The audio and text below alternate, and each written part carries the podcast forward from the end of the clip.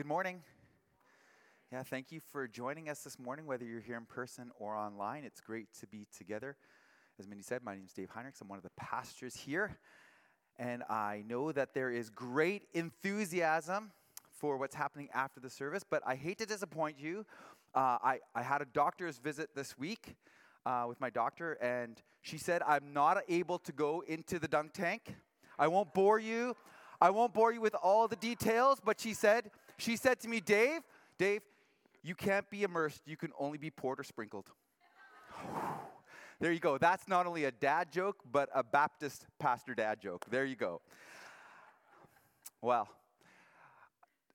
I will be in the tank, but I have to say it does concern me, the great enthusiasm by which you all signed me up to go in there. We're going to be talking about that in the weeks to come. Actually, I want to say, in the same way that, the children were welcomed back to school across our province today, it's been said many times, today is our church's kickoff as well, the marking of the beginning of another ministry year.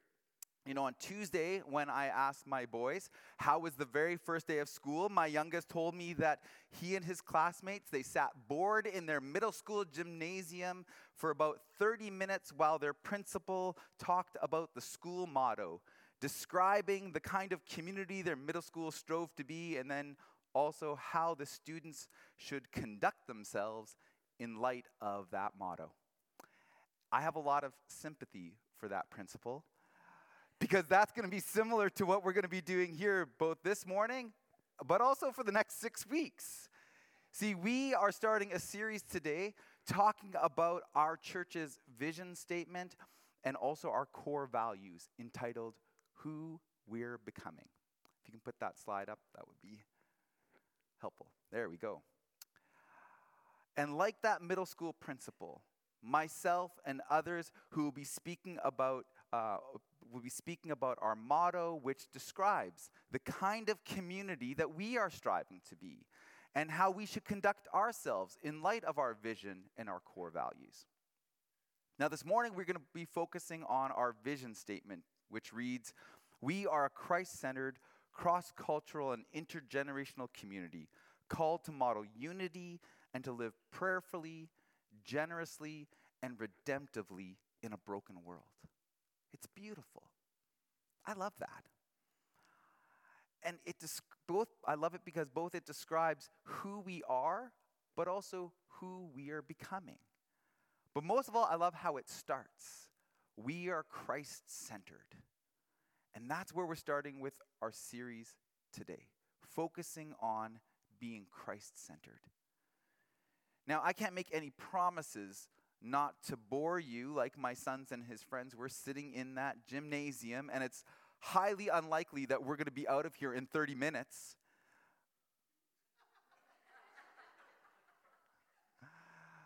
But if the dream of a utopian middle school society is worth half an hour of my son's time, how much more does a vision for a kingdom of Jesus-oriented community deserve?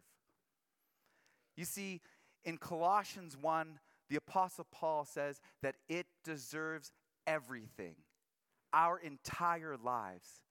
He exhorts the church in Colossians and us to live Christ-centered lives because he is worthy.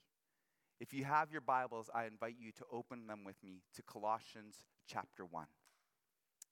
Let's read it together.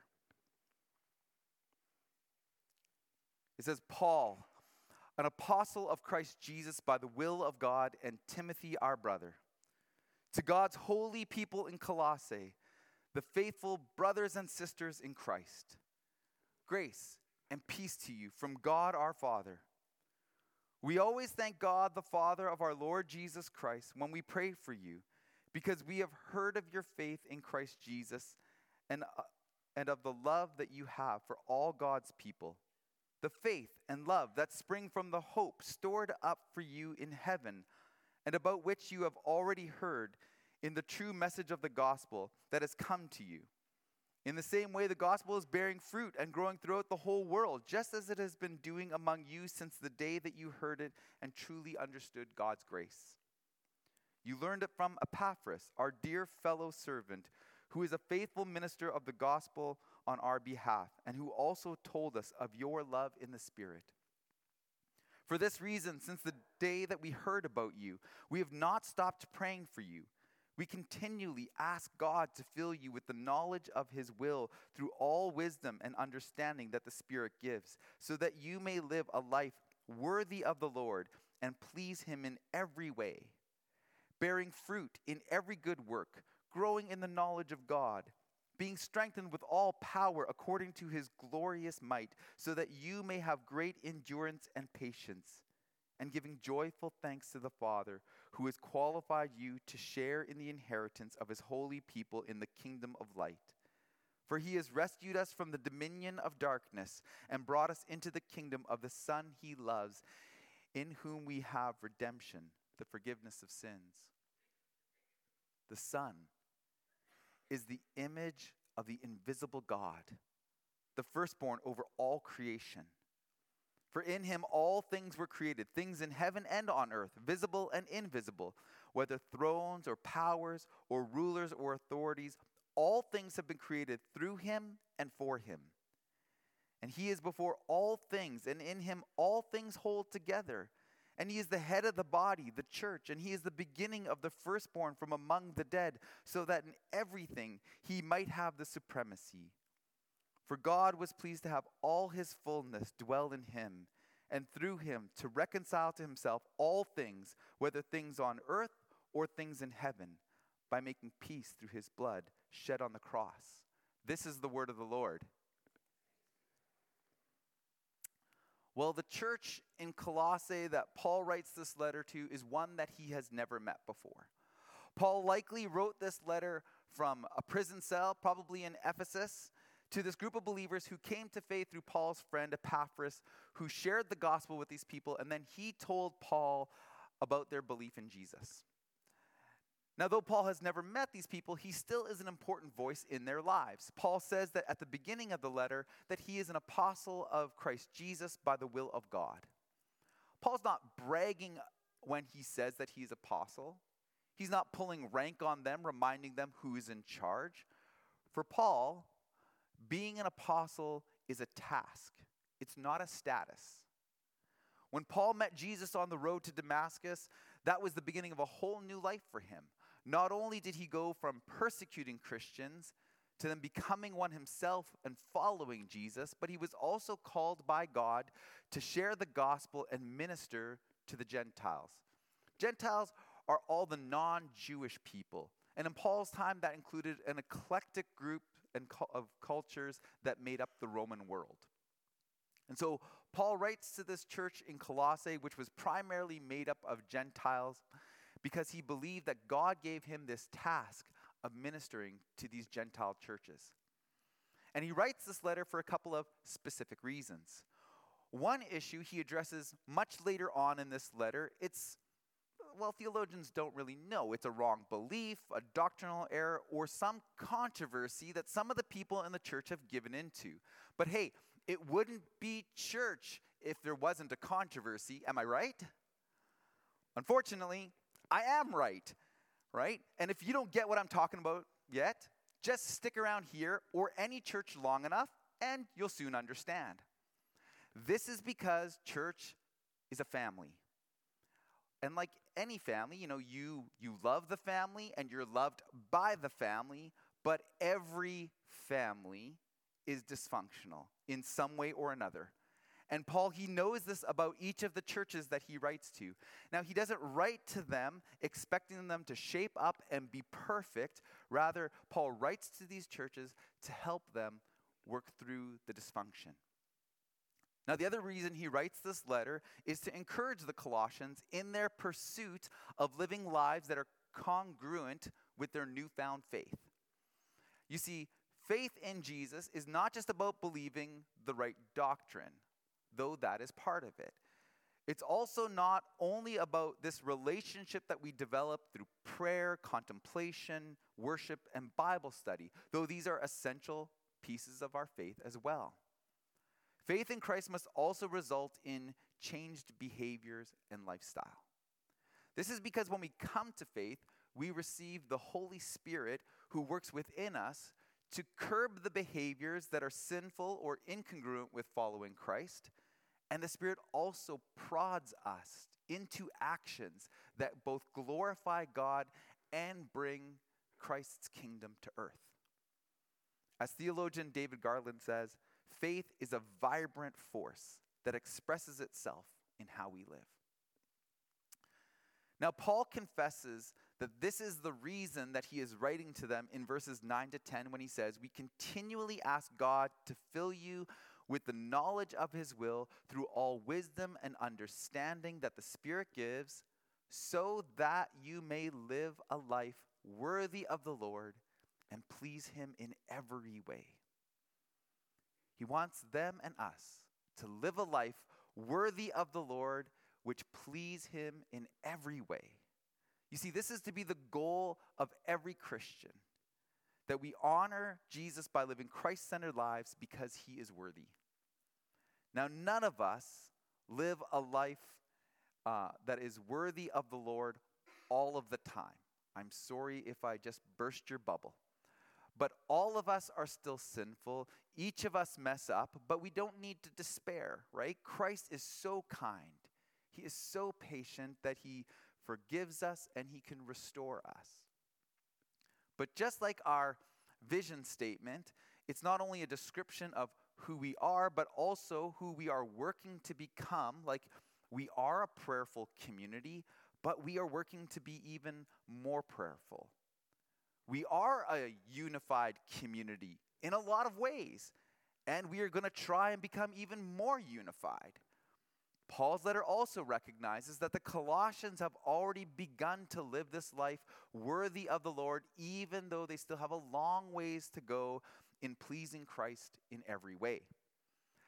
He starts by commending them in verse 4 when he says, we have heard of your faith in Christ Jesus and of the love that you have for all of God's people. Isn't it interesting that the first telltale sign of this new life in Jesus is the love that they have for Christ and for his community of faith? Paul says it again in verse 8. Epaphras told us about your love in the Spirit. As far as Paul is concerned, love for Jesus and the community of faith is the true sign of God at work in their lives. And he is thrilled and grateful to hear about it. Jesus also said that this love was the telltale sign of authentic faith. And not just love for him, but love for fellow Christians. He says in John 13, a new command I give you, love one another. As I have loved you, so you must love one another. By this, everyone will know that you are my disciples. Say it again, Jesus, if you love one another. N.T. Wright goes on to clarify what this biblical love is like, saying, it doesn't necessarily mean good feelings about each other. What matters is behavior, which marks out so much of the world, such as lust, anger, lies, and so on, which split up families and communities, that is being replaced by kindness, gentleness, forgiveness, and acceptance of one another as members of the same family, even where the major differences of race and background and culture. And so the first way that we live these Christ-centered lives is by loving one another. To be clear, we're to love everyone. Jesus even says in Matthew 5 that we are to love our enemies, but so much of the Bible there's this special emphasis on God's people learning to love one another. And I say learning to love one another because love doesn't always come naturally. It takes effort, and love takes practice. And though love doesn't necessarily mean good feelings, love does look a certain way. You know, I've heard people speak hard words to others in not such kind ways. And they say, well, I'm showing them love. I'm speaking the truth.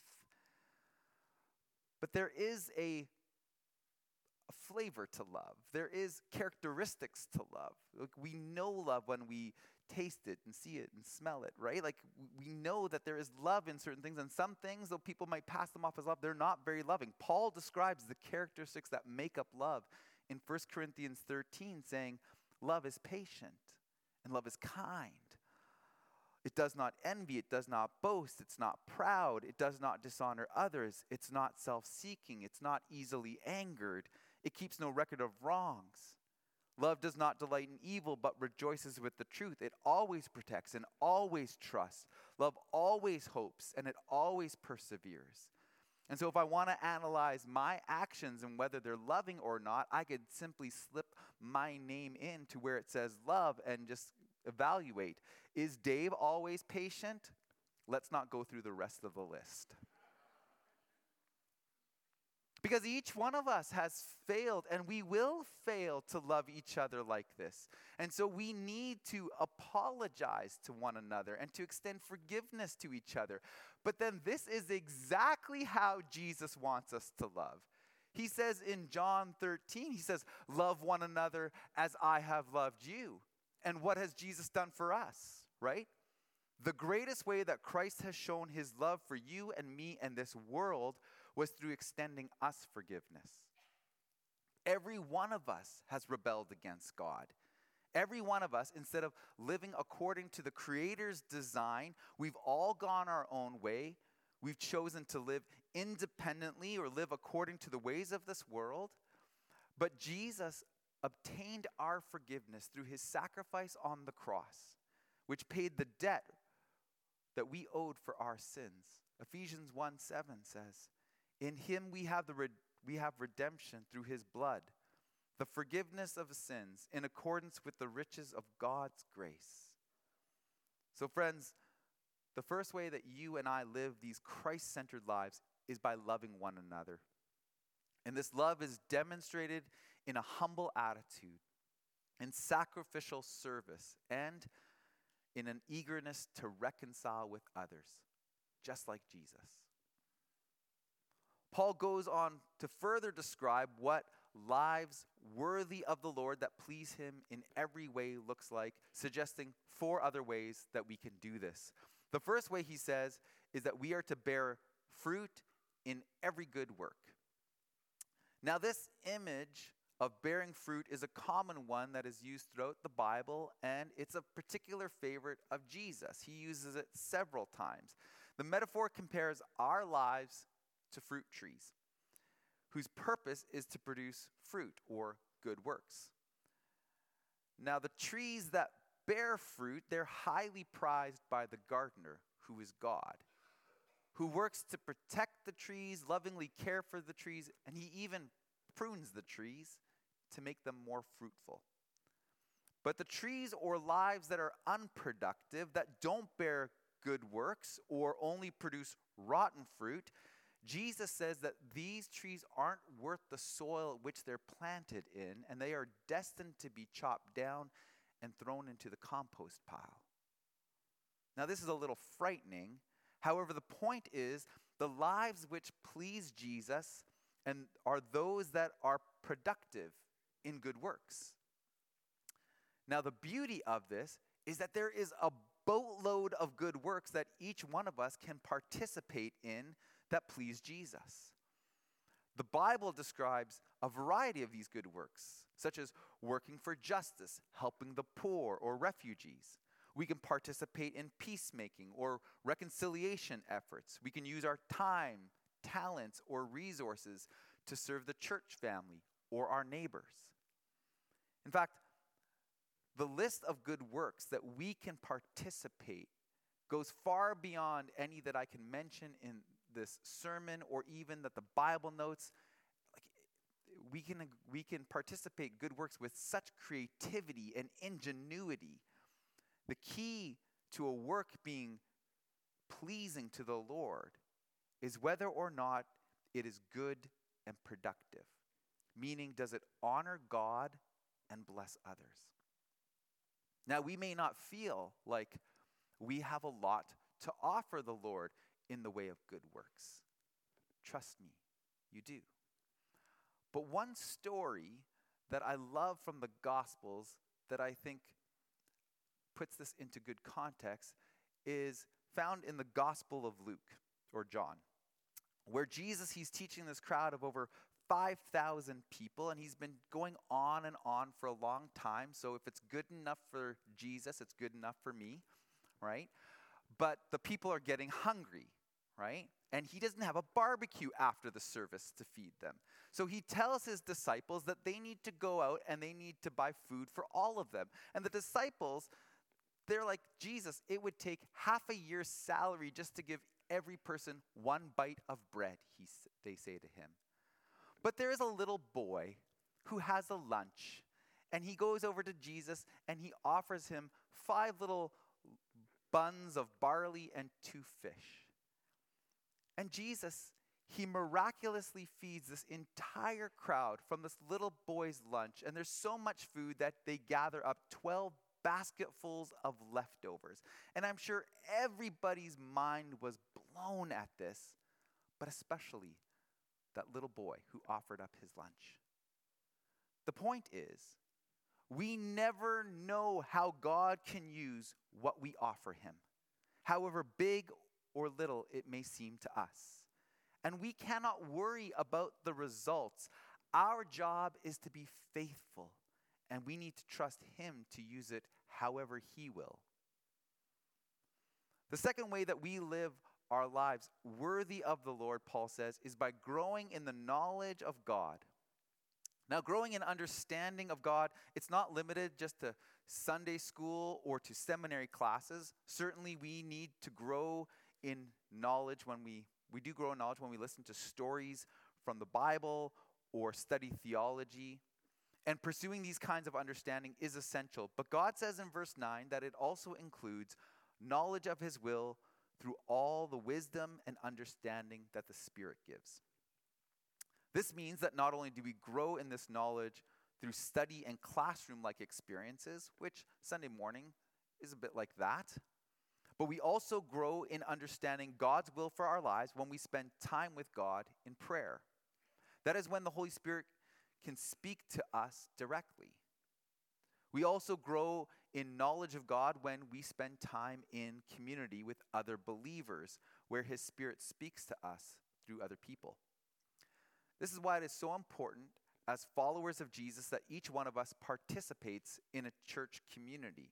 And being a participant means so much more than just showing up on Sunday mornings, whether online or in person, to hear a sermon. Because we need to learn from one another.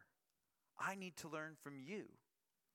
You need to learn from those who are sitting around you. And as the Holy Spirit speaks through each one of us, this is why participating in a small group like Reese was advocating for at the beginning of the service, or serving together on a team, these are essential to following Jesus, because we grow in wisdom and understanding of God and his will, not only through his word, but also through one another, through God's people. And then this leads to the third way that we live a life worthy of Jesus. Paul says in verse 11, being strengthened with all power according to his glorious might, so that you may have great endurance and patience. Now, the word that Paul uses for endurance here is the Greek word hupomone, which refers to a kind of conquering patience. It's the ability to deal triumphantly with any circumstance that life can throw at us. And then the word he uses for patience is the Greek word makrothumia.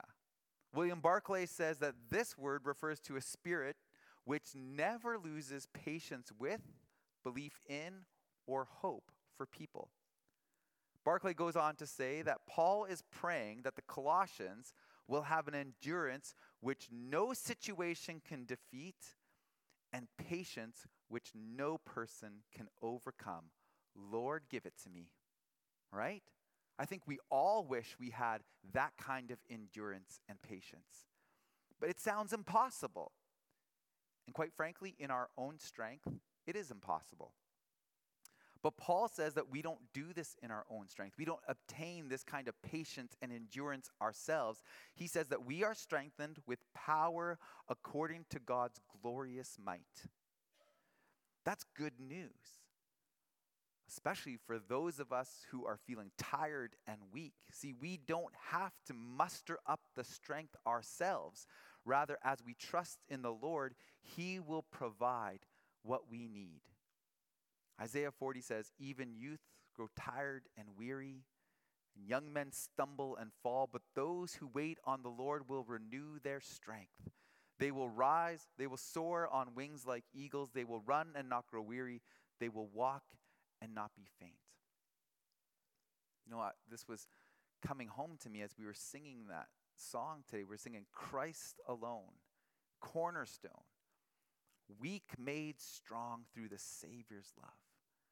I was just thinking, yeah, that's me. I'm the weak who needs to be made strong through the Savior's love. Paul knew that personally. He knew what it was like to feel weak.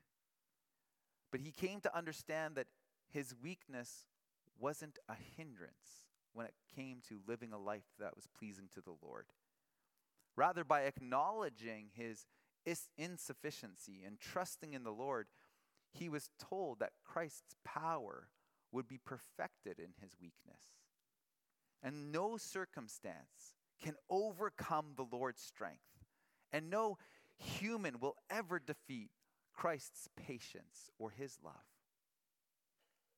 Now, the final way that Paul tells us that we can live a worthy life is by giving joyful thanks to the Father.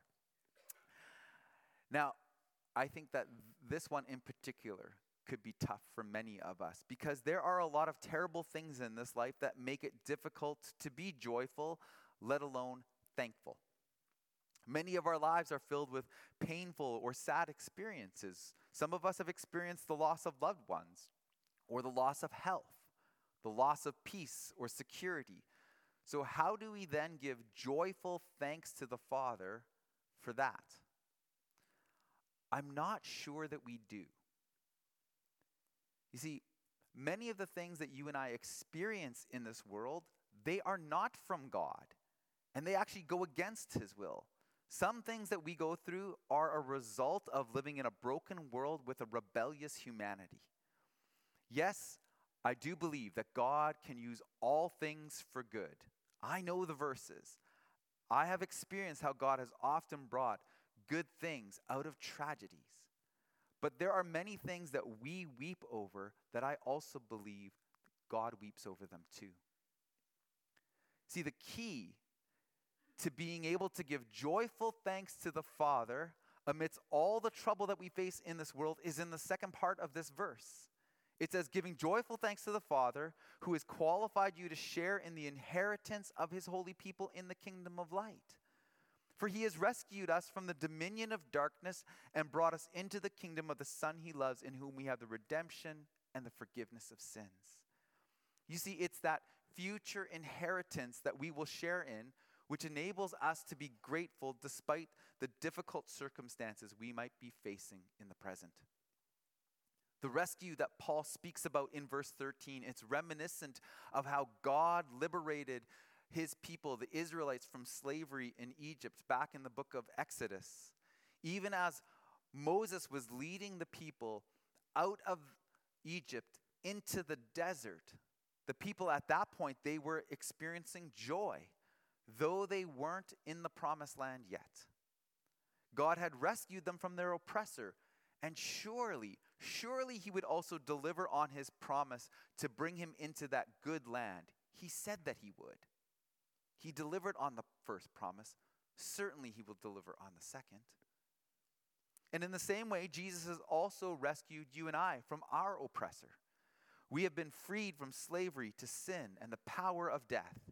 And though we certainly are not in God's country yet, we still may experience the brokenness of this world. Surely God will deliver us. Surely he will deliver on his promise to bring us into the kingdom of the Son that he loves. He said he would. But you may recall that the people of Israel they fail to hold on to God's promise. And their joyful gratitude that they felt having been liberated from slavery to Egypt, it turned into grumbling and questioning the Lord when he didn't deliver on his promise to bring them into the land when on their timeline, on their schedule. It can be hard when we wait on God. Henry Nouwen says, gratitude in its deepest sense means to live life as a gift to be received gratefully. But gratitude, as the gospel speaks about it, embraces all of life, the good and the bad, the joyful and the painful, the holy and the not so holy.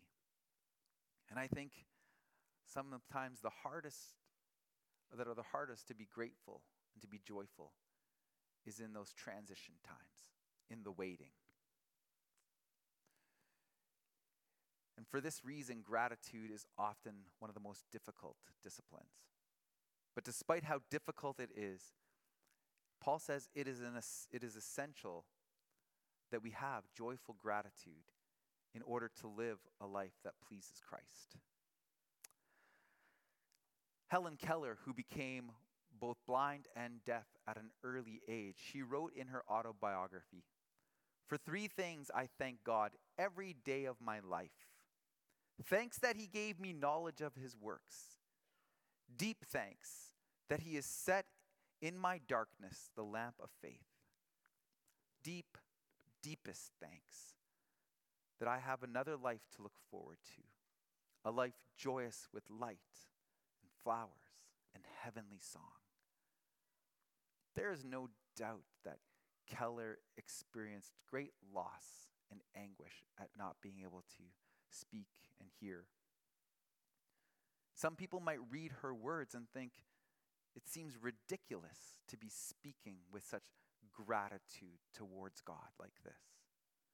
They also wouldn't understand why we would concern ourselves with living a life worthy of the Lord, looking to please him in every way. Because for some of these people, a worthy life is one judged by society's standards, what it deems as good and successful. They would think, why are you living your life for someone other than yourself? That seems foolish.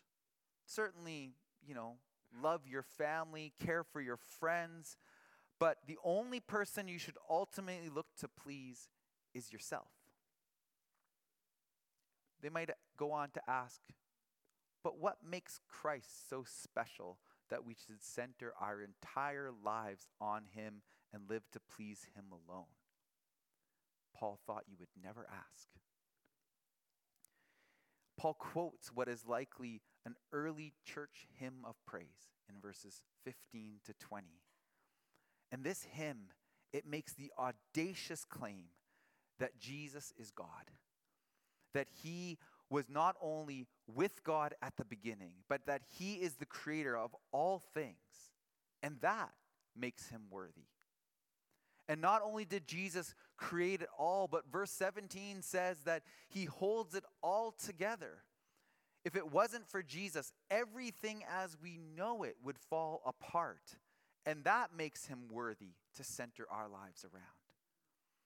The hymn says that all of God's fullness dwells in Christ, and that through Jesus, all things will be reconciled, whether things on earth or things in heaven, by his blood shed on the cross.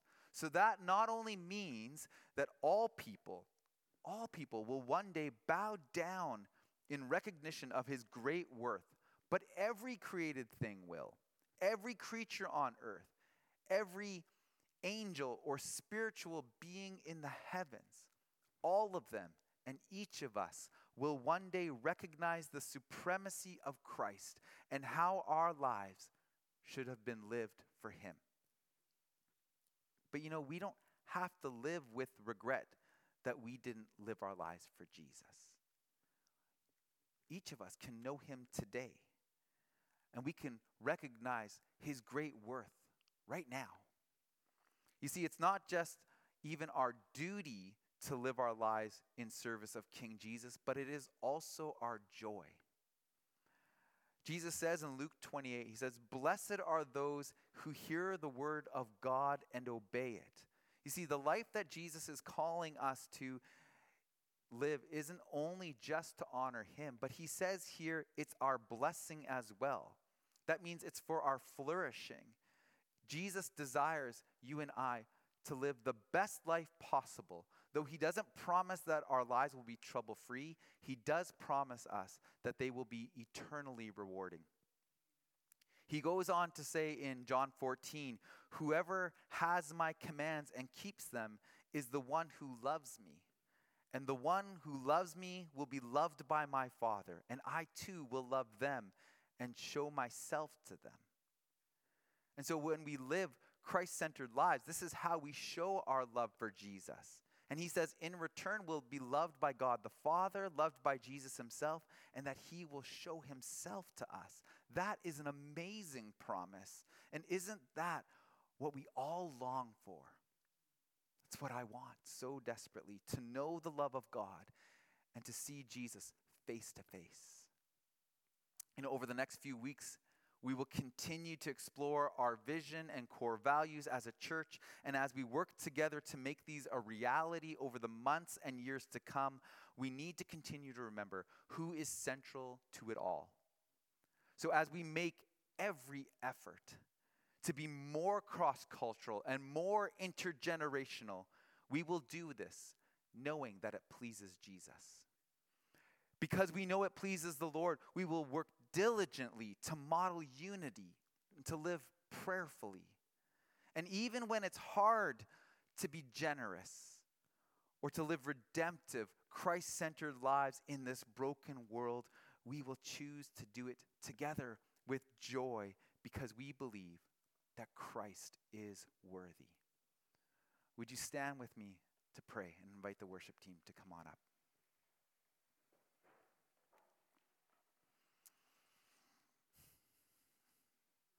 Jesus, we recognize you as King of Kings and Lord of Lords, that you are worthy of all the glory and honor and power and praise that we can give you.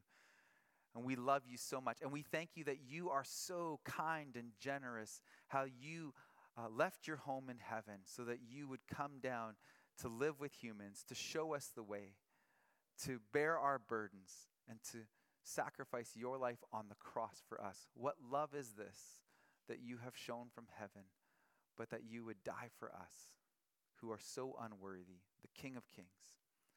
Oh, we're so grateful. We thank you that you will never leave or forsake us, and that you sent your Spirit to be with us and to empower us to live the lives you are calling us to. We pray that you would help us to band together and to joyfully step out in faith. Trusting you will guide us. We pray these things in your name. Amen.